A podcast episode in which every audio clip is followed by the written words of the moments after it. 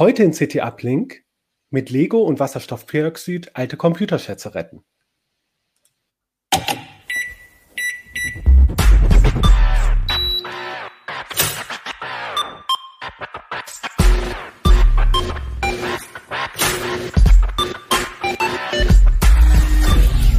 CT Uplink. Hallo, ich begrüße euch zu einer neuen Folge von CT Uplink. Mein Name ist Kevan Toni Carboni und heute machen wir eine Reise in die Vergangenheit, beziehungsweise wie wir die Vergangenheit ins Heute holen. Doch bevor es losgeht, zunächst ein Wort von unserem Sponsor. Trick or treat, give me some code or a high score to beat. Du könntest jetzt auch als Michael Myers verkleidet andere Menschen erschrecken oder uns beweisen, dass du einer der besten EntwicklerInnen deiner Art bist. Dann lass uns gemeinsam zocken. Im Stil eines Retro-Adventures begibst du dich im Browser-Game auf die Suche nach unserem verschwundenen Adesso-Entwickler Adrian B. Dabei musst du knifflige Code-Rätsel lösen und mysteriöse Bugs beseitigen. www.adrian-b.com Als Hauptgewinn wartet eine DJI Mini 2 Drohne auf dich. Es gibt wieder ein neues Heft. Letzte Woche gab es neue CT und es gibt aber auch ein neues Retro-Heft. Und da sind ähm, viele spannende Computergeschichten drin, also Computerhistorie. Äh, zum Beispiel, ähm, wie äh, der Laptop entstanden ist oder welchen Weg der gegangen ist oder der erste Mac entstanden ist und ähm, natürlich sind auch ähm, Ikonen der Computergeschichte dabei, wie Konrad Zuse oder äh, alte PTPs. Ähm, doch heute wollen wir ein bisschen was Praktischeres machen, äh, nämlich wie kann man alte Computerschätze, die man selber noch hat, ähm, äh, ja, restaurieren. Und ähm, dazu habe ich mir ein paar Gäste eingeladen, ein paar sehr nette Kollegen und ähm, würde euch mal bitten, euch vorzustellen. Lutz, fang noch mal an. Ja, Lutz Labs aus der Hardware. Ich mache halt äh, alles, was irgendwie mit Speicher zu tun hat und in diesem Fall mit alten Speichern, sprich Disketten, Kassetten, äh, Tonbänder und, und all so ein Zeug. Jan, womit hast du dich beschäftigt und wer bist du? Ja, ich bin Jan Mahn aus dem Ressort Systeme und Sicherheit. Ich habe auch was mit Sicherheit gemacht. Dieses Mal ging es um Chemie. Ich habe mir angeschaut, wie man alte Computergehäuse von der gelben Farbe befreit ich glaube, jeder kennt das Computergehäuse vergilben über die Zeit. Wenn sie früher mal grau waren, sind sie irgendwann gelb. Und da habe ich mal geschaut, was man dagegen tun kann.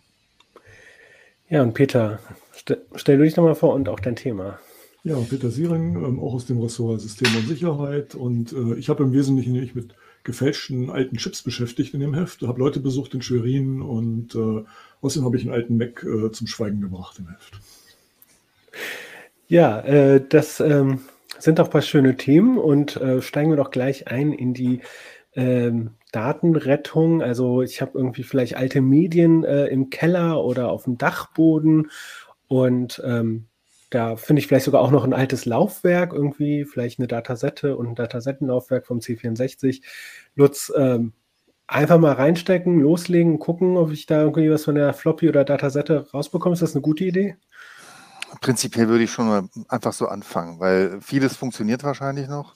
Also vorausgesetzt hat, man hat noch die Hardware, um das irgendwo anzuschließen.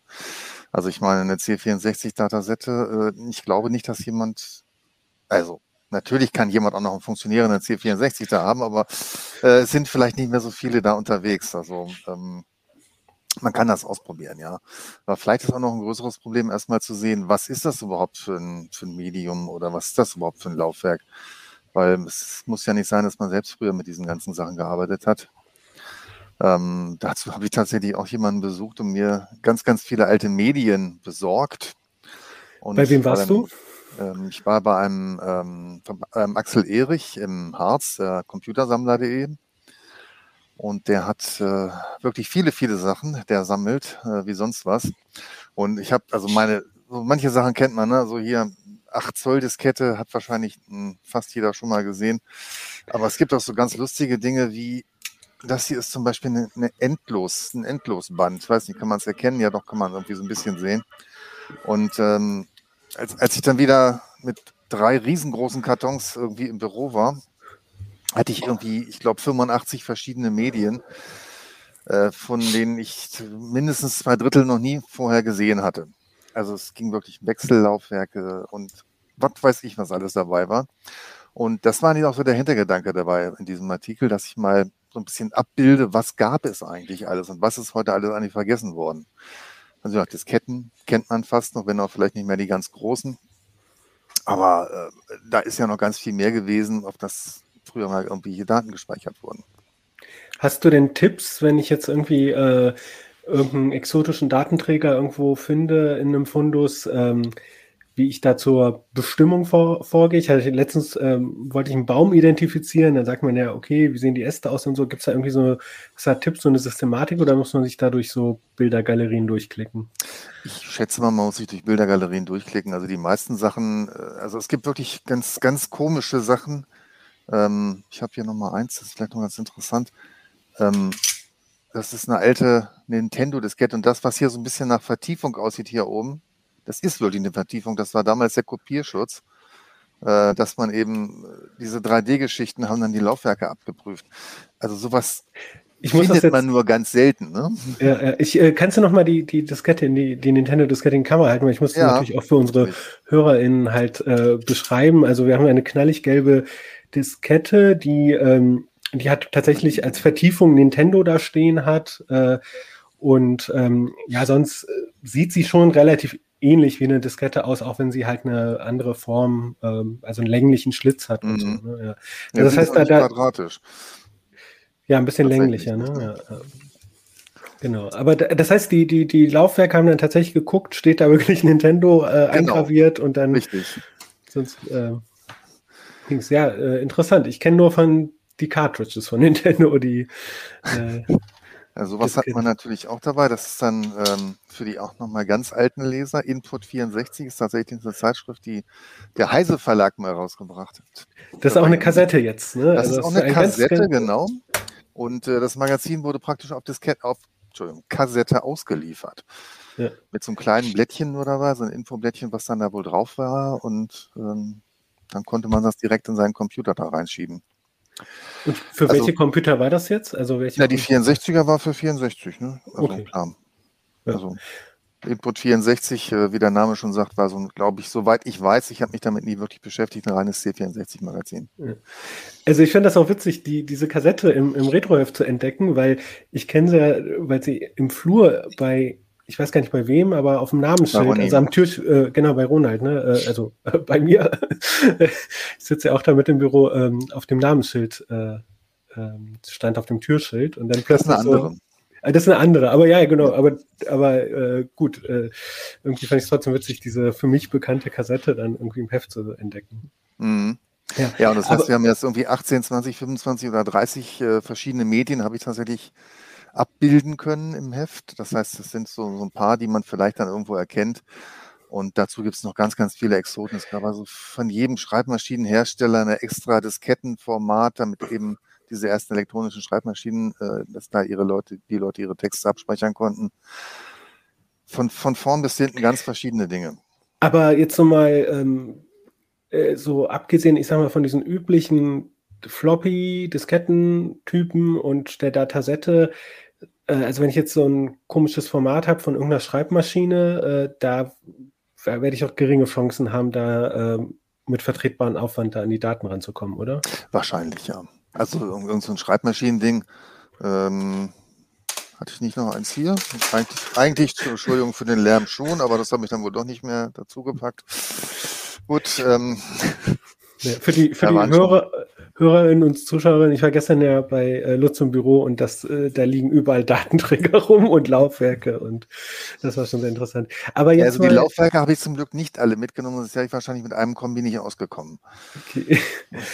Ja, äh, aber jetzt nochmal zurück zu meiner Eingangsfrage. Ich hab, also was ich zum Beispiel spannend fand, war, äh, dass ich gelesen habe, ähm, naja, die, wenn man jetzt diese Laufwerke noch hat, ne, dann kann es schon sein, ähm, dass die nicht mehr funktionieren, weil die halt vollgestaubt sind, weil irgendwelche Gummiräder ähm, porös geworden sind und so. Also ähm, kann ich, da kann ich doch auch was kaputt machen, wenn ich einfach mal äh, so loslege. Oder bin ich da jetzt zu vorsichtig geworden?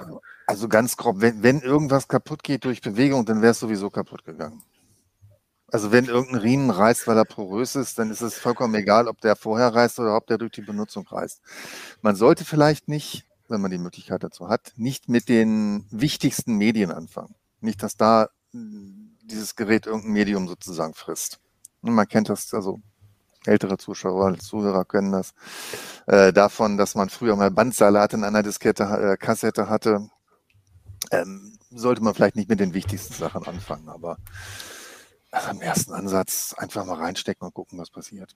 Ich habe also, auch die Erfahrung gemacht, dass es gut ist, das Original-Laufwerk zu verwenden. Also wenn man sozusagen die Disketten mit einem bestimmten Laufwerk beschrieben hat, dann fängt man am besten mit dem an und nicht mit einem anderen, weil oft sind dann schon ein bisschen die Spurlage justiert, die Geschwindigkeit mhm. hat nicht mehr gestimmt. Das heißt, man kann mit dem eigenen Laufwerk die eigenen Disketten noch lesen, aber mit dem Fremdlaufwerk nicht mehr. Also auch da ist genau. schnell Varianz drin.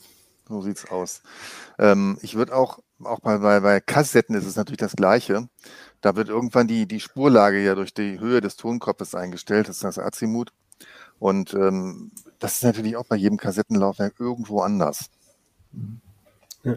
Äh, das ist äh, auch nochmal interessant. Also eine Datasette war ja im Prinzip ja eine Kassette, wo Daten drauf gespielt mhm. wurden, ne? So, aber ja. quasi in Tonform. Ne? Also eigentlich ist es halt eine eine Musikkassette für Computer, ja. So, äh, es wurden ähm, ja auch nur Töne drauf gespeichert. Sorry? Nichts anderes. Es wurden ja auch äh, nur Töne äh, drauf gespeichert. Ähm, beispielsweise hat man ein Kilohertz-Ton genommen für eine logische 1 und zwei Kilohertz für eine logische 0 oder umgekehrt, je nachdem. Und mhm. dann hat man halt geguckt, was ist was und hat das daraus hinterher wieder äh, restauriert. Ja. Und komme ich jetzt da an die Daten ran, auch wenn ich jetzt kein C64 und Datasette-Laufwerk habe? Du hat, äh, also gibt es da Alternativen, äh, da die Daten von so einer Datasette zu bergen? Ja, Datasette ist wirklich einfach. Also es gibt tatsächlich USB-Kassettenlaufwerke, die kann man für 20, 30 Euro im nächsten Supermarkt kaufen oder bei eBay. Die steckt man da rein und, und liest das einfach aus. Das lohnt sich aber eigentlich nur, wenn es wirklich dann ähm, quasi selbstgeschriebene Programme sind, die man nochmal haben möchte oder die alte Diplomarbeit oder sonst was. Die, also viele Sachen sind auch wirklich frei verfügbar im Netz. Es ist einfacher, sich das da zu besorgen. Okay, also das alte C64-Lieblingsspiel dann lieber auf den üblichen Seiten suchen, als jetzt sich die Mühe zu machen, das von dem eigenen vom Taschengeld erworbenen Medium irgendwie genau, also auch, auch diese, diese Input 64 Kassetten zum Beispiel, die gibt es komplett irgendwo im, im Netz. Da. Und die kann man dann sehr schön mit dem Smartphone in den Audioport von den Computern einspielen. Also ist beim Apple zumindest so, dass man dann das Smartphone an den, an den Kassettenrekorderport einspielt und dann ähm, auf diese Weise die alte Software da rein löffelt. Geht auch. Ich habe tatsächlich mal so einen äh, kleinen Musikcomputer mir gekauft gehabt, also was relativ Neues, Pocket Operator. Und ähm, also das ist einfach so eine kleine Platine und so. Und der, der hat auch ein Line-In, Line-Out, ne? also um die Musik äh, abzuspielen, aber auch, dass man Musik reinspielen kann äh, und dann zum Beispiel mit einem Drumcomputer sozusagen dann weitermacht. Und so konnte man halt diese verschiedenen kleinen Synthesizer aneinander koppeln. Und da konnte man halt auch eigene Töne sozusagen und Abfolgen und so drauf abspeichern. Und äh, wenn man ein Backup machen wollte, dann hat er auch tatsächlich dieses Modem-Rauschen äh, rausgegeben. Also dann hat man, äh, habe ich dann halt auch quasi an meinem Rechner in Audacity äh, das Backup aufgenommen von dieser, äh, von diesem, äh, das war natürlich, glaube ich, auch so ein, so ein kleiner Retro-Gag, ne? Weil, was heißt ich, man hätte ja auch vielleicht einfach einen USB-Anschluss dran löten können. Ja. Klar. Gut. Äh, dann, ähm, äh, genau, und äh, wie, wie sieht es denn aus noch von der Software-Seite her? Ne? Also da, jetzt habe ich die Bits und Bytes da runtergekratzt äh, von, von, von der Floppy äh, oder von, von der Datasette. Äh, bei der Datasette habe ich die ja dann quasi als Audiodatei sozusagen vorliegen. Ne? wenn ich die jetzt mit so einem USB-Kassettenrekorder irgendwie aufzeichne. Ähm, wie, äh, ähm, wie, wie geht es dann weiter? Oder hast du da Tipps? Wie, also, weil, also vielleicht habe ich das Programm ja gar nicht mehr oder so. Wie kann man da vor, vorgehen? Oder? Ähm, es, es, gibt natürlich Software ähm, für Linux und auch für Windows, mit denen man ähm, aus diesem Gedüdele, was da wirklich vom Kassettenrekorder kommt, wieder Bits und Bytes machen kann. Das funktioniert relativ stressfrei, steht auch im Heft. Ähm, und dann hat man einfach die Daten natürlich. Ne? Ähm, ob man, ob man mit diesen Daten dann was anfangen kann, ist ja die allernächste Frage. Ne? Das ist, man hat ja früher ganz andere Formate verwendet, seien es Grafikformate oder auch nur Textformate. Äh, das heißt, man muss dann zusehen, dass man das in die, in die heutigen äh, Formate oder zumindest in irgendwas Lesbares konvertiert. Ähm, schwierig ist das vor allen Dingen bei Grafik, glaube ich.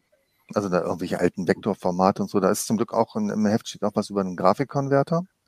Den hat noch ein Kollege getestet. Ähm, bei Text kann man immer noch mal gucken, ob dieses, ähm, sich mit dem Hex-Editor mal die Datei angucken und dann mal reingucken, ob da nicht vielleicht doch der ASCII-Text irgendwo drin steht und den dann daraus ziehen. Die Formatierung ist dann vielleicht auch nicht mehr so wichtig. Hm. Also das sind so die groben Tipps, denke ich mal.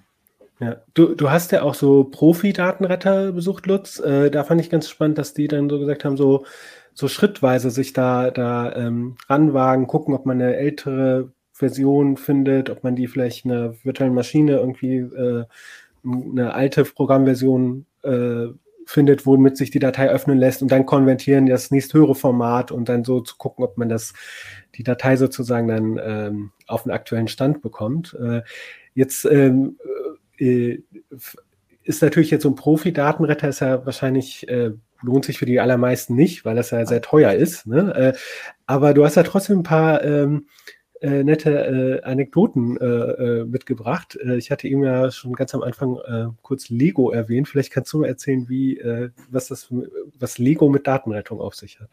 Ja, das war ganz lustig. Also ich habe ein bisschen natürlich geguckt, ob man nicht irgendwelche netten Geschichten aus der Datenretter-Szene hat. Und da ging es tatsächlich mal bei einem Unternehmen um das Auslesen von, ich glaube, 2000 äh, Bändern. Das war damals irgendwie LTO drei oder sowas, keine Ahnung, habe ich vergessen. Und aber 550 davon waren nass geworden. Das heißt, sie mussten erstmal getrocknet werden. Und äh, gut, bei ein oder zwei Bändern denkt man sich vielleicht, naja, dann wickelt man das mal ab und hm, macht man das ganz vorsichtig. Bei 550 ist das keine Option. Und der zuständige Ingenieur hat dann am Wochenende, als sie nichts gefunden haben, was mal so kommerziell zu kaufen war, seinem Sohn beim Spielen zugeguckt. Und der hatte halt ein Lego-Auto. Und aus diesem Bausatz haben sich dann eine, eine Bandwickelmaschine gebaut, um diese Bänder zu trocknen. Und äh, das größte Problem war wohl nicht die Technik, sondern die Buchhaltung davon zu überzeugen, dass sie bei dieser Menge noch drei weitere von diesen Bausätzen brauchen. Also ja, da, das funktioniert wenn man dann halt äh, Lego-Spielzeug anschafft für die Arbeit, genau. ja. Okay, da, ja, das ist, denke ich mal, eine nette Story. Ähm, wie dieser, äh, dieses Lego-Konstrukt aussieht, ähm, findet ihr dann im äh, Retro-Heft, im aktuellen und auch die, an, die Geschichten der anderen professionellen Datenretter und natürlich die praktischen Tipps mit dem Grafikkonverter oder wie man das jetzt genau macht mit der Datasette und dem Billigkassettenlaufwerk. Genau. Ähm, ja, vielen Dank bisher, Herr Lutz. Äh, dann ähm, äh, gehen wir mal direkt ans nächste äh, ran. Äh, und zwar ähm, etwas gröber, nämlich das Gehäuse drumherum. Äh, das ist ja meistens ähm, heutzutage, wenn man draufschaut, bei älteren Teilen gelb. Früher war es grau. Ähm, und ja, viele denken ja, dass das halt ähm, vom Rauchen kommt, so ist die erste Assoziation, aber so viele Raucher gibt es ja gar nicht, wie Gehäuse gelb sind. Ähm, Jan, du hast dir das ja mal genauer angeschaut. Wo, woran liegt das, dass diese Gehäuse so gelb werden? Ja, also das mit dem Rauchen ist nicht zu 100% falsch. Natürlich gibt es so Ablagerungen, die durchs Rauchen entstehen und in Raucherbüros ist alles irgendwann gelb. Da ist auch die Tapete gelb und ähm, das ist durchaus richtig. Aber das, was durchs Rauchen auf so einem Gehäuse landet und auch auf allem anderen, das kann man eigentlich mit einem nassen Lappen und ein bisschen Putzmittel wieder abwischen. Das wirkliche Vergeben, und das ist das, worüber ich geschrieben habe, das wirkliche Vergeben hat nichts mit Rauchen zu tun, ist auch kein Schmutz, und ich kann den kompletten Chemiebaukasten aus dem Putzschrank nehmen und darauf rumscheuern. Ich werde diese Verschmutzung oder diese vermeintliche Verschmutzung nicht abbekommen, weil damit habe ich mich dann genauer beschäftigt. In Wirklichkeit ist das keine Anhaftung, also kein Schmutz, der da drauf ist, den ich irgendwie abpolieren, abscheuern könnte. Das ist eine Veränderung des Kunststoffs selbst und deshalb ist es unmöglich, das abzukratzen. Ich müsste äh, schon sehr tief in den Kunststoff rein dass ich überhaupt wieder zu dem alten Grau komme. Oder ich gehe chemisch an die Sache ran und dafür muss ich erstmal verstehen, was da überhaupt passiert ist. Und nicht Rauchen ist das Problem, sondern etwas, was wirklich in jedem Büro in ausreichender Menge da war, das ist Sonnenlicht. Also das Sonnenlicht hat dafür gesorgt, dass dieser Kunststoff, und meistens geht es hier um ABS-Kunststoff, dass dieser Kunststoff sich verfärbt hat. Was passiert, Was passiert denn da genau? Also da äh, die Sonneneinstrahlung. Ah, uh, du hast sogar eine Grafik vorbereitet. Ich habe eine kleine Grafik vorbereitet, in der man das besser erklären kann. Ich habe es mir ausführlich erklären lassen von Chemikern, von Forschern im Deutschen Museum in München. Die haben sich mehrere Jahre lang mit diesem Thema beschäftigt, denn die haben das Problem eben in etwas größerem Stil. Die haben eine Menge alter Computer und haben dann versucht mal rauszufinden, was da passiert. Und so ein ABS-Kunststoff besteht aus drei Teilen. Das sieht man hier, das ist Acrylnitril in der Mitte ist ein Butadien und außen ist ein Styrol. Und was durch das Sonnenlicht passiert, also Sonnenlicht enthält UV-Anteile, UVA und UVB-Anteile. Und die haben eben die Eigenschaft, das ist sehr energiereich und die schlagen aus diesem Butadien in der Mitte, schlagen die einen Wasserstoff raus, weil sie eben so viel Energie einbringen. Dieses Wasserstoff fliegt dann in die Luft und in der Luft ist äh, Wasser und äh, ist Wasserdampf zum Beispiel oder Sauerstoff. Und was sich dann bildet, ist eine OOH-Gruppe und diese OOH-Gruppe nimmt dann den Platz von dem Wasserstoff ein. Und dadurch geht in dieses ganze Gefüge in diesem ABS-Konstrukt, das ist ein relativ fein abgestimmtes Ding, das geht komplett äh, verloren, das bisherige. Und dadurch kippt eben diese ganze Struktur und an diesem Styrol haftet am Ende auch ein OOH und das ist dann eben das Problem, was wir sehen. Dann sehen wir, dass das Ganze sich verfärbt hat, weil eben ein neues Molekül entstanden ist und das ist leider für unsere Augen gelb. Ja, danke äh, Jan und äh, an äh, die Hörerinnen und Hörer draußen. Ähm, ich glaube, Jan hat das sehr verständlich erklärt. Also ich habe ehrlich gesagt mehr verstanden von dem, was du erklärt hast, Jan, als äh, der äh, flüchtige Blick auf diese Grafik. Äh, sonst könnt ihr das natürlich im Retroheft äh, nachschauen. Da ist die, diese Grafik halt auch. Ähm, gut, jetzt habe ich halt äh, ähm, so ein rausgeschlagenes äh, Molekül und das Ganze wird ähm, äh, gelb. Äh, äh, kann ich das wieder reinschlagen? Kannst du, ja, und das kannst du machen. Das äh, ist nun mal mit Gewalt verbunden und dafür brauche ich, wir haben es ja gerade gesehen, ich hatte so ein, so ein freies Wasserstoffradikal, was da rausgeflogen ist. Ähm, und das ist eben das, was, was sehr reaktiv ist. Das reagiert mit, äh, mit allem, was so äh, unterwegs ist. Und was man braucht, ist ebenfalls etwas sehr Reaktives und dazu nimmt man den Chemiebaukasten. Man braucht Wasserstoffperoxid. Das Jan greift jetzt zu einem dicken blauen Kasten, äh, Kanister, den er im Hintergrund hat und die pinken Gummihandschuhe hast du gerade zur Seite gelegt. Genau, genau, das. Der Wasserstoffperoxid hat die Summenformel H2O2, also wie normales Wasser, mit einem weiteren Sauerstoff, also zwei Wasserstoff und zwei Sauerstoff. Und das hört man schon, der zweite Sauerstoff ist da so ein bisschen fehl am Platze. Und den kann man eigentlich relativ leicht dazu bringen, dass er da rausfliegt und dann ein freies äh, Sauerstoffradikal durch die Luft fliegt. Und das ist eben genau der Trick, den man hier ausnutzt. Ja, man versucht, diesen Wasserstoffperoxid zum Zerfall zu bringen und bringt das eben in Kontakt mit dem vergilbten Kunststoff. Und genau das haben wir getan, ausführlich. Und das erste, was man dazu machen muss, ist die, das Gehäuse von allem elektronischen trennen, also die Platinen ausschrauben, alle Käbelchen abziehen. Alles, was eben nicht aus ABS-Kunststoff ist, muss man nicht unbedingt dieser Chemikalie aussetzen. Und äh, das, was überbleibt, ist dann das Gehäuse. Und im Fall hier hinten haben wir so eine Tastatur und eine Maus. Äh, alle Schrauben auseinandernehmen, alles zerlegen, alle Tastaturkappen einzeln. Und im allerersten Schritt muss man die gründlich waschen. Und wie man das tut, das ist äh, relativ konventionelle Technik. Man kann sie in die Spülmaschine werfen, das schadet dem absolut nicht. Die kleinen Teilchen, also Tastaturkappen in der Spülmaschine, muss man am besten irgendwie im Salatsieb einfangen, sonst fliegen sie nämlich umher durch den Strahl. Aber es geht oder in Säcke einpacken, in Kopfkissenbezüge irgendwie. Jedenfalls gibt es auch so, ja, es gibt auch so, so Wäschesäcke, die man im Drogeriemarkt bekommt, wo man eigentlich so, so Socken und kleine Textilstücke reintut. Ne? Die können also ABS ist, genau, ABS ist wahnsinnig robust, das kann man in die Spülmaschine hauen. Man kann es auch selber per Hand waschen. Das ist eben der erste Schritt. Wir wollen den Kunststoff entgilben und nicht den Dreck reinigen. Also der Dreck muss weg, bevor man damit loslegt. Und alles, was so nicht abgeht, eben mit den üblichen Haushaltsmittelchen. Spülmittel, Spiritus, mit Waschbenzin kriegt man extrem gut Aufkleber ab, die müssen runter, sonst hat man in den Stellen immer Flecken.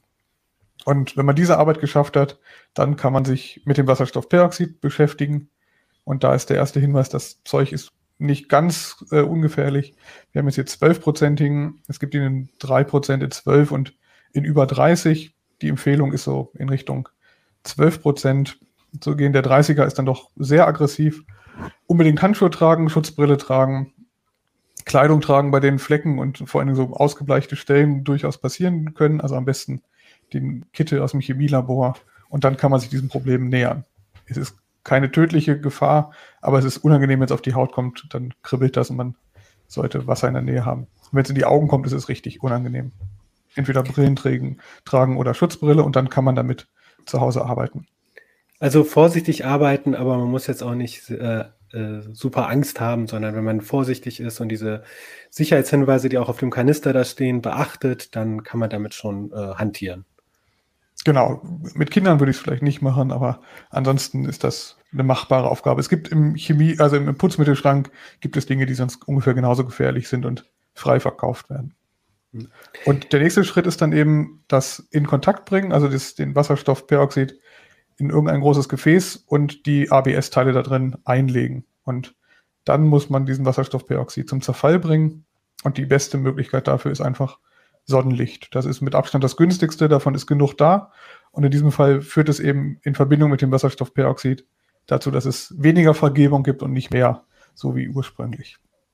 Also das heißt, das Sonnenlicht reagiert mit dem Wasserstoffperoxid, bringt dieses Wasserstoffperoxid dazu zu zerfallen und so, somit dann äh, dass dieses freie ähm, Sauerstoffmolekül dann im, zum Einsatz kommt, um diese Vergebung rückgängig zu machen.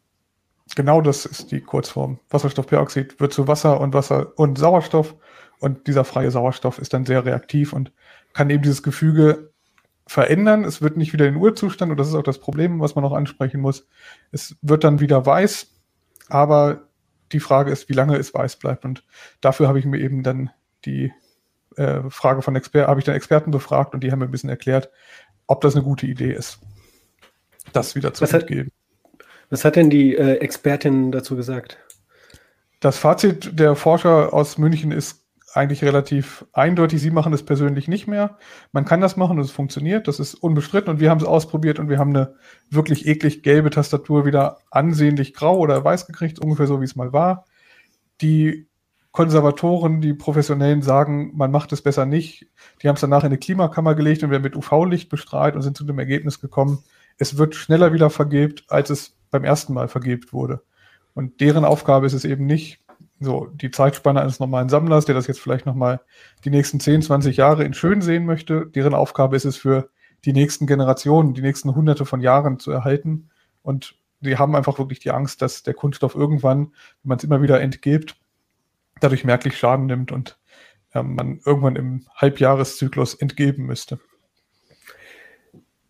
Jetzt hatte ich irgendwas auf den Lippen, aber es ist mir entfallen. Ach so, genau. Es ist so wie bei der Diät, der Jojo-Effekt. Genau, es gibt so eine Art Jojo-Effekt, den haben sie beobachtet. Es geht wesentlich schneller, bis es mit gleicher Sonneneinstrahlung wieder gelb wird. Und die allerbeste Methode, um das wirklich dauerhaft zu konservieren, man kann es entgeben, das ist nicht verboten und es kann jeder, der irgendwie seinen, seinen Lieblingsrechner nochmal in schön sehen möchte, einfach mal ausprobieren. Äh, der beste Trick danach ist dunkel lagern, das heißt kein Sonnenlicht dran lassen am besten im Keller, wenn man sich ein privates Museum baut, das machen die professionellen Museen auch, Sonnenlicht konsequent aussperren mit äh, Sonnenrollos davor, mit äh, verdunkelten Fenstern. Es gibt Museumsgläser mit UV-Filter drin und dann wird beleuchtet nur mit LED mit weniger UV-Anteil und dann kann das Ganze ziemlich lange halten und ziemlich lange schön aussehen. Ja, vielen Dank für diese Einblicke in, diesen, in dieses äh, Küchenchemielabor, sage ich jetzt mal. Ähm, aber das Wasserstoffperoxid dann nicht in die Spülmaschine kippen. Wasserstoffperoxid nicht in die Spülmaschine. Entsorgungshinweise stehen auch im Artikel. Genau. Okay. Ähm, Peter, äh, du ähm, hast ja eine kleine Leidenschaft, die man, äh, glaube ich, auch erahnen kann, wenn man das äh, Video jetzt schaut. Nämlich hinter dir stehen zwei dicke Flipper und ich könnte auch vermuten, dass das nicht die einzigen beiden sind. Und die wollen ja auch irgendwie gepflegt und gehegt und gewartet werden. Ähm, und äh, jetzt frage ich mich halt so, ähm, was geht denn da kaputt, äh, abseits der Mechanik? Da kann ich mir das schon vorstellen, äh, so, dass wenn sich ständig irgendwas bewegt, das kaputt geht. Aber warum geht denn die Elektronik äh, ähm, kaputt? Und was braucht man dann an Nachschub? Ja, bei Flippern ist es sehr speziell, was da kaputt geht. Ähm, es fängt damit an, dass in diesen alten Geräten in der Regel Batterien drin waren, alte AA-Zellen, drei Stück, die die Spielstände gehalten haben. Und ähm, wenn die Aufsteller dieser alten Geräte, die sind ja, werden ja schon lange nicht mehr in großen Mengen hergestellt, also früher, als sie noch in Kneipen standen, haben die Aufsteller die recht nachlässig behandelt, haben die in irgendwelche Lager gestellt, nachher in irgendwelche Scheunen, das heißt, die sind hochkant hingestellt worden, nach ein paar Jahren haben die Batterien angefangen zu lecken und sind auf die Platinen ausgelaufen und das war mal der Anfang vom Flipper-Tod, weil diese Säuren eben äh, die Leiterbahnen zerstören, einzelne Bauteile zerstören und so weiter. Das heißt, wenn man so einen alten Flipper irgendwie tatsächlich nochmal in der Scheune findet, dann kann man ziemlich sicher sein, dass man sich in dieser Richtung ähm, erstmal dran zu schaffen machen muss. Ähm, heute lagert man diese Batterien aus, also man nimmt einfach die Batterien von den Platinen runter, legt sie irgendwo in das Gehäuse und damit ist man sozusagen erstmal sicher. Das ist eine Sollbruchstelle an diesen Geräten. Eine andere Sollbruchstelle ist, dass da unterschiedliche Spannungen verwendet werden für die Lämpchen und für die Spulen. Die Spulen haben eine wesentlich höhere Spannung. Wenn an einer falschen Stelle durch mechanische Belastung ein Kabel abgeht, dann kann schon mal sein, dass so eine höhere Spannung in Bauteile reinpfeift, die das nicht abkönnen und dann zerstört es Bauteile. Da sind zwar jede Menge Sicherungen eingebaut, aber trotzdem erwischt es immer mal wieder so ein Bauteil und diese frühen Generationen der Flipper, also die, die schon Digitaltechnik drin haben, es gibt ja auch rein mechanische Flipper, ähm, aber die gängigen haben eben schon ein bisschen Digitaltechnik. Das sind Chips, die heute nicht mehr gängig sind. Wenn man Pech hat und es erwischt so ein Chip, findet man überhaupt keinen Ersatzchip mehr, weil die nicht mehr hergestellt werden. Die man, kriegt man auch oft dann nicht mehr irgendwie in irgendwelchen Sammlerecken des Netz, äh, Netzes und ähm, da muss man womöglich sehr kreativ sein und größere Bauteile an die Stellen bauen. Also da gibt es eine Menge ähm, Betätigungsfeld oder auch äh, eben viel Improvisations. Ähm, Möglichkeiten oder Aufgaben. Jetzt hattest du ja vor ein paar Jahren ähm, das Flipper-Museum für eine Story, für ein älteres Retroheft ähm, besucht, ja. Äh, und äh, ich habe schon gelesen, dass du wieder beklagt hast, keine Zeit gefunden zu haben, ordentlich zu flippern im Flipper-Museum, äh, sondern ähm, da warst du jetzt einer neuen Geschichte auf der Spur. Äh, die hatten nämlich äh, bei der Beschaffung von Ersatzteilen ähm, äh, arge Probleme. Ähm, kannst du die nochmal skizzieren? Ähm, ja. Also ich bin gestolpert, ich lese natürlich als Flipper-Fan in einem der gängigen deutschen Flipper-Foren mit und da hatte jemand äh, von den, vom Schweriner Flipper-Museum, ähm, der Ulf Michael, hatte berichtet, dass er in China ähm, auf so einer Plattform Ersatzchips bestellt hatte und ähm, sich die dann genauer angesehen hat und festgestellt hat, die sehen zwar richtig neu aus, aber sie sind, wenn man genau hinguckt, nicht neu und sie stammen auch nicht aus der gleichen Serie, sondern es sind bunt gestreute Exemplare aus allen möglichen Herstellungsebenen. Und äh, es ist so, man findet, wenn man da ein bisschen guckt, in dem ganzen Retro-Umfeld ganz viele solcher Geschichten, dass Leute Ersatzteile gekauft haben, die vermeintlich neu waren. Und bei neuerer Betrachtung stellte sich also heraus, die waren nicht neu, sondern da hatte jemand liebevoll neue, hatte die abgeschliffen zum Teil, hatte neue Farbe aufgebracht, hatte neue ähm, Typbezeichnungen reingraviert. Und wenn man jetzt mit einem Wattestäbchen und ein bisschen Aceton auf diese Chips losgeht und ein bisschen reibt, dann ist das Wattestäbchen schwarz. Das ist sozusagen das erste Indiz dafür, dass man an, an einen gefälschten Chip geraten ist. Und dann treiben die da muntere Dinge. Also ähm, es werden teilweise Chips äh, beschriftet, die gar nicht existiert haben, die also in dem Jahr noch gar nicht hergestellt worden sind. Diese Nummern, die auf den Chips sind, enthalten zum Teil Hinweise auf das Herstellungsjahr. Und also man kann manchmal wirklich nur durch drauf gucken und gute Kenntnis in diesem Bereich, die schon als Fälschungen entlarven. Wobei Fälschungen hier sehr verschiedene Dinge bedeuten kann. Es kann heißen, dass man dass alte Chips einfach offen neu getrimmt worden sind.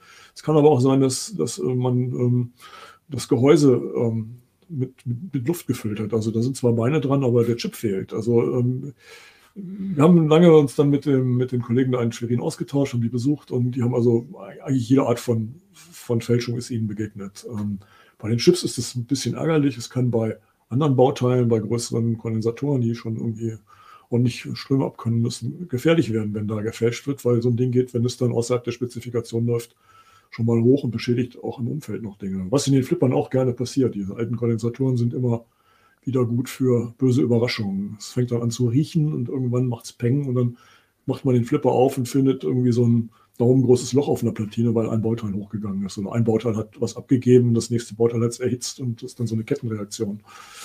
Ja. Aber das bedeutet, das heißt, da sind halt einfach, ähm, äh, es gibt halt Bauteile, die sind rar, äh, die mhm. kriegt man nicht mehr, die Hersteller gibt es längst nicht mehr und man versucht die dann doch noch zu finden und dann sind die äh, ähm, und diese gefälschten Teile sind halt teilweise andere Bauteile, die ähnlich aussehen, die sind dann umetikettiert. Und das ist das, das Problematische daran. es können andere Serien sein und so weiter. Das Problematische ist für die, für die Sammler halt, dass sie nicht in großen Stückzahlen kaufen. Also man kriegt teilweise noch so Restbestände, auch Neuware von speziellen Händlern, Handelsplattformen oder Händlern, die sich darauf spezialisiert haben, seltene Chips zu besorgen, aber dann eben in größeren Stückzahlen und nicht fünf Stück oder was man so als Sammler dann vielleicht kaufen mag. Ne?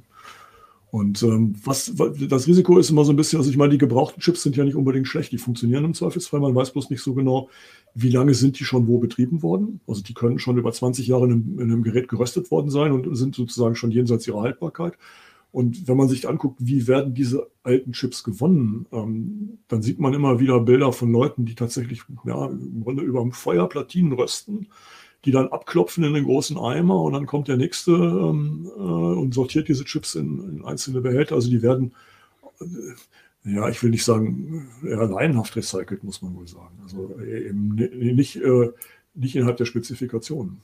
Also in, mit einfachsten Methoden, das ist ja auch das Problem, äh, was ja auch schon seit langem bekannt ist, halt eben, wie mit unserem Elektromüll umgegangen wird, ne? der dann halt, ähm, also es gibt also bis zu diesen Extremen, wo irgendwelche Kinder irgendwie ähm, das, das, die Isolierung von, von Kupferdrähten ab, äh, äh, abfackeln, ne? so um dann das Kupfer sozusagen zu gewinnen. Ne? So, aber ähm, äh, das hast du ja auch in einem Artikel äh, beschrieben, so äh, wie die Arbeitsbedingungen da teilweise sind und das ist halt auch, ähm, dass die Leute auch gar nicht gut entlohnt werden und das auch auf ihre Gesundheit und auch äh, für die Umwelt auch gar nicht gut ist. Ne? Ähm, äh, und Andererseits habe ich dann aber auch gedacht, so, ähm, also an sich alte Chips sozusagen zu recyceln, ist ja eigentlich schon nachhaltig. Also wenn man es jetzt zumindest mit äh, angemessenem Arbeits- und Umweltschutz macht. Ne? Äh, äh, teilst du diese Meinung, dass, dass das Recycling an sich nicht das Problem ist?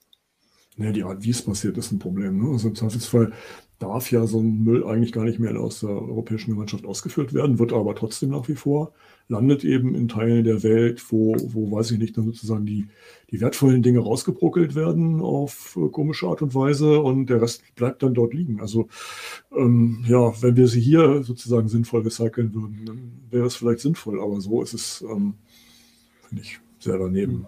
Hm. Aber du empfiehlst ja schon, wenn man schon was bestellt, dann vielleicht lieber ein ähm, her, ähm, einen Anbieter zu nehmen, der offen sagt, hier, das sind gebrauchte Chips. Äh, äh, wa wa warum ist das besser? Ähm, also wo ist da der Unterschied zu den, wenn ich jetzt, ähm, naja, dann sind die halt da jetzt neu markiert, aber ich weiß, ich erkenne es, dass die gebraucht sind. Äh, so what? Wo ist der Unterschied?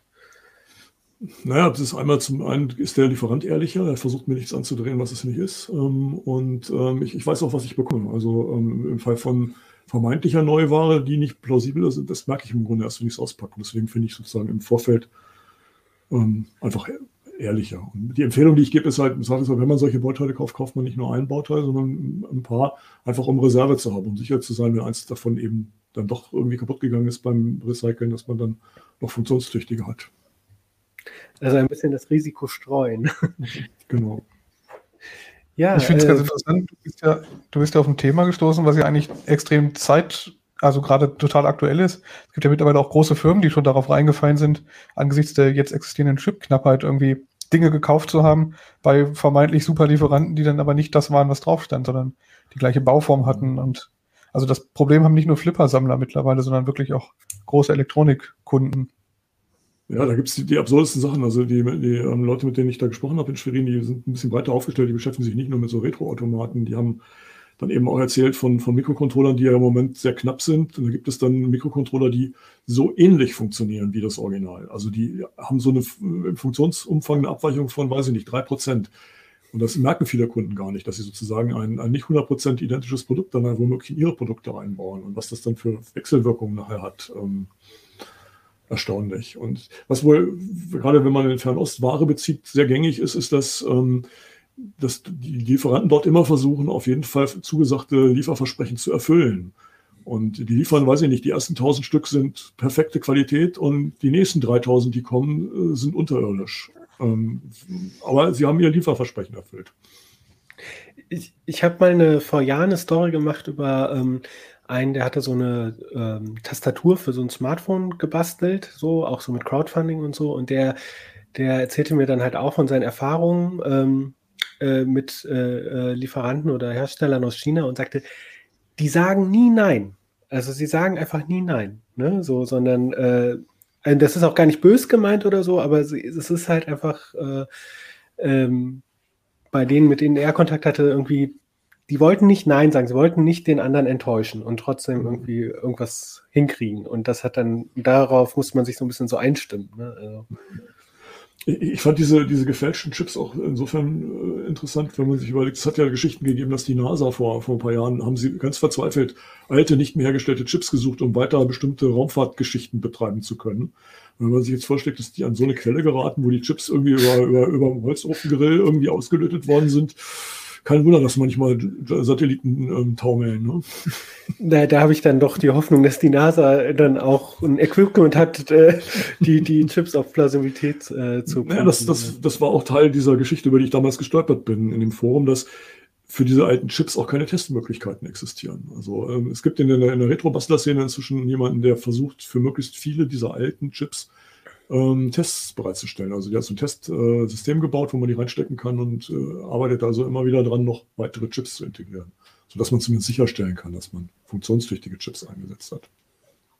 Ich muss nur mal ganz kurz an den Anfang von deiner Geschichte kommen, Peter, äh, wo du von den ausgelaufenen Batterien gesprochen hast. Und das erinnerte mich, was ich hier noch rumstehen habe. Ich halte das nochmal wieder kurz in die Kamera. Und zwar ist das eine Uhr, so ein Uhrenmodul, aus einem Telefunken-Uhrenradio, was ich vor knapp 40 Jahren in der Ausbildung mal irgendwo brauchte für irgendwas. Und da klemmt seit nunmehr 40 Jahren auch die gleiche Batterie dran. Das heißt, das ist die erste Batterie, die da dran läuft. Das, das Ding läuft noch. Okay. Also ähm, Geht man auch, sieht, ne? Man sieht jetzt hier so, aber, eine, so, aber, so, eine Uhr. Peter, Entschuldigung, ich muss einmal kurz einhaken. Äh, äh, genau, also da hinter, hinter diesem äh, 8-Segment äh, Monochrom-Display war ist halt so eine äh, Babyzelle. Babyzelle, genau. Ich äh, wusste gerade Direkt nicht, angelötet, ja. Äh, direkt angelötet und das ist und das ist Isolierklebeband, womit du das so ein bisschen fixiert hast. Genau. Oder? Genau, das ist ja ja. ja. Ja, ein sehr schönes DIY-Konstrukt. Aber Peter, bitte. Hast du schon unter das Klebeband geguckt, ob da nicht vielleicht schon irgendwas raussottet? ja, es sieht noch gut aus, ja. Sieht, sieht noch gut aus. ja. Äh, genau, so stromsparend sind Smartwatches leider nicht. ähm, nee, das sind wenige Mikrowatt, die das Ding hier benötigt. Ja. Okay, dann ähm, danke. Äh, ähm, dann danke ich euch hier für diese Retro-Geschichten und äh, alten Chatskin und Tipps und ich äh, hoffe, ihr da draußen ähm, äh, konntet äh, ein paar Anregungen mitnehmen, äh, wie ihr äh, eure eigenen Computer-Chatskin oder anderen Elektronik-Chatskin restaurieren könnt. Ähm, sonst findet ihr auch nochmal ganz ausführliche Anleitungen natürlich im ähm, Retro-Heft. Ich halte es hier nochmal in die Kamera. Ähm, und ich muss jetzt noch mal kurz auf meinen schlauen Zettel gucken. Ähm, genau, also im sind natürlich auch noch weitere Themen. Also wenn ihr nichts restaurieren wollt, also zum Beispiel, ähm, ich hatte ja schon gesagt, die Geschichte des Laptops, aber auch ähm, die Pflegeljahre des Internets. Ich dachte, wir sind jetzt in den Pflegeljahren des Internets, aber ähm, es geht äh, wohl um die Zeit, wo ähm, quasi das Internet äh, aus der akademischen Ecke äh, oder Spezialistenecke so ins zum Massenmedium wurde. Usenet, Online-Banking, die ersten Suchmaschinen, verbotene Modems, Spam. Ähm, ich habe zum Beispiel eine Geschichte gemacht äh, und habe ähm, Miguel de Icaza äh, und Kalle Dahlheimer interviewt, die äh, KDE und GNOME äh, sozusagen mitgegründet haben über die ersten Jahre darüber. Ähm, ist, äh, Lutz hat ja eine Geschichte gemacht zu ähm, den verschiedenen Speichermedien, fand ich auch sehr spannend. Äh, die alten, also ich muss ja gestehen, die meisten von den Datenträgern, inklusive der 8 Zoll äh, Diskette, die du eben gezeigt hast, äh, die kenne ich nicht persönlich. Äh, ich habe bei 5 ein Viertel angefangen. Äh, genau, also guckt gerne äh, ins äh, Retro-Heft. Äh, die AbonnentInnen sollten. Wow, das ist eine große Diskette, die Lutz gerade äh, in die Kamera hält. Das war eine Wechsel, achso, nochmal, ne? eine Wechselplatte aus irgendeinem Rechenzentrum. Okay, das ist, ähm, sieht aus so groß wie mindestens eine Schallplatte, eine große, und äh, sieht auch sehr schwer aus. Also, das kannte man auch als Hantel. Ah, okay, das wirkte so, als ob müsstest es so hieven. Okay, Nein. gut. Naja. Anyway, äh, also AbonnentInnen sollten das schon längst im Briefkasten haben und alle anderen können das am Kiosk kaufen, die Retro-Ausgabe, sehr hübsch. Und ähm, genau, und äh, ich komme gleich noch mal ein bisschen auf euer Feedback, aber vorher gibt es noch mal einen kleinen Beitrag von unserem Sponsor. Trick or treat, give me some code or a high score to beat. Du könntest jetzt auch als Michael Myers verkleidet andere Menschen erschrecken oder uns beweisen, dass du einer der besten EntwicklerInnen deiner Art bist. Dann lass uns gemeinsam zocken. Im Stil eines Retro-Adventures begibst du dich im Browser-Game auf die Suche nach unserem verschwundenen Adesso-Entwickler Adrian B. Dabei musst du knifflige Coderätsel lösen und mysteriöse Bugs beseitigen. www.adrian-b.com Als Hauptgewinn wartet eine DJI Mini 2 Drohne auf dich. Ja, das war unser Sponsor und ähm, in der letzten Ausgabe von Uplink, da ging es ja um Hacking und es gab ein bisschen Kritik an dem Coverbild, äh, was ich ähm, äh, mir ausgedacht hatte, nämlich, dass es sehr stereotyp ist. Ich hatte einen Hoodie an, äh, hochgeklappt, ja, Kapuzenpulli, äh, ähm, ja, das ist natürlich sehr stereotyp gewesen, aber ich hatte es ironisch gemeint, aber ich muss anerkennen, diese Ironie kam nicht bei allen an. Also äh, versuche ich nächstes Mal ein bisschen kreativer zu sein. Und ähm, der andere Hinweis war, dass das so ein bisschen, warum diese unsere YouTube-Bilder oder unsere Video-Vorschaubilder so ein bisschen so Clickbaiting-mäßig sind. Ähm, und äh, ja, es ist halt immer so eine Frage von äh, ja, Reichweite zu erzielen, weil äh, leider äh, sind die Algorithmen halt so und ähm, äh, es ist halt eher so, dass Leute auf ähm, Videos klicken, wo man ein Gesicht sieht und so. Wir versuchen es nicht zu übertreiben, also ein bisschen neugierig zu machen, ein bisschen das Spiel mitzuspielen, aber nicht dabei unseriös zu sein. Ähm, ich hoffe, ihr könnt das nachvollziehen. Ähm, ansonsten schreibt uns gerne Feedback an unsere E-Mail-Adresse uplink.ct.de oder halt gleich hier unter das Video, ob bei YouTube oder im Heise-Forum. Ähm, genau, und äh, ich freue mich äh, auf eure Kommentare und ähm, schaut sonst halt auch gerne bei CT 3003 rein. Und ähm, dann möchte ich mich jetzt noch bei meinen Gästen verabschieden und ähm, vielen Dank, dass ihr da wart. Vielen Dank für die spannenden Geschichten. So. Und äh, dann äh, wünsche ich euch da draußen einen schönen Tag, eine schöne Woche. Bis zum nächsten Mal. Ciao. Tschüss. Tschüss.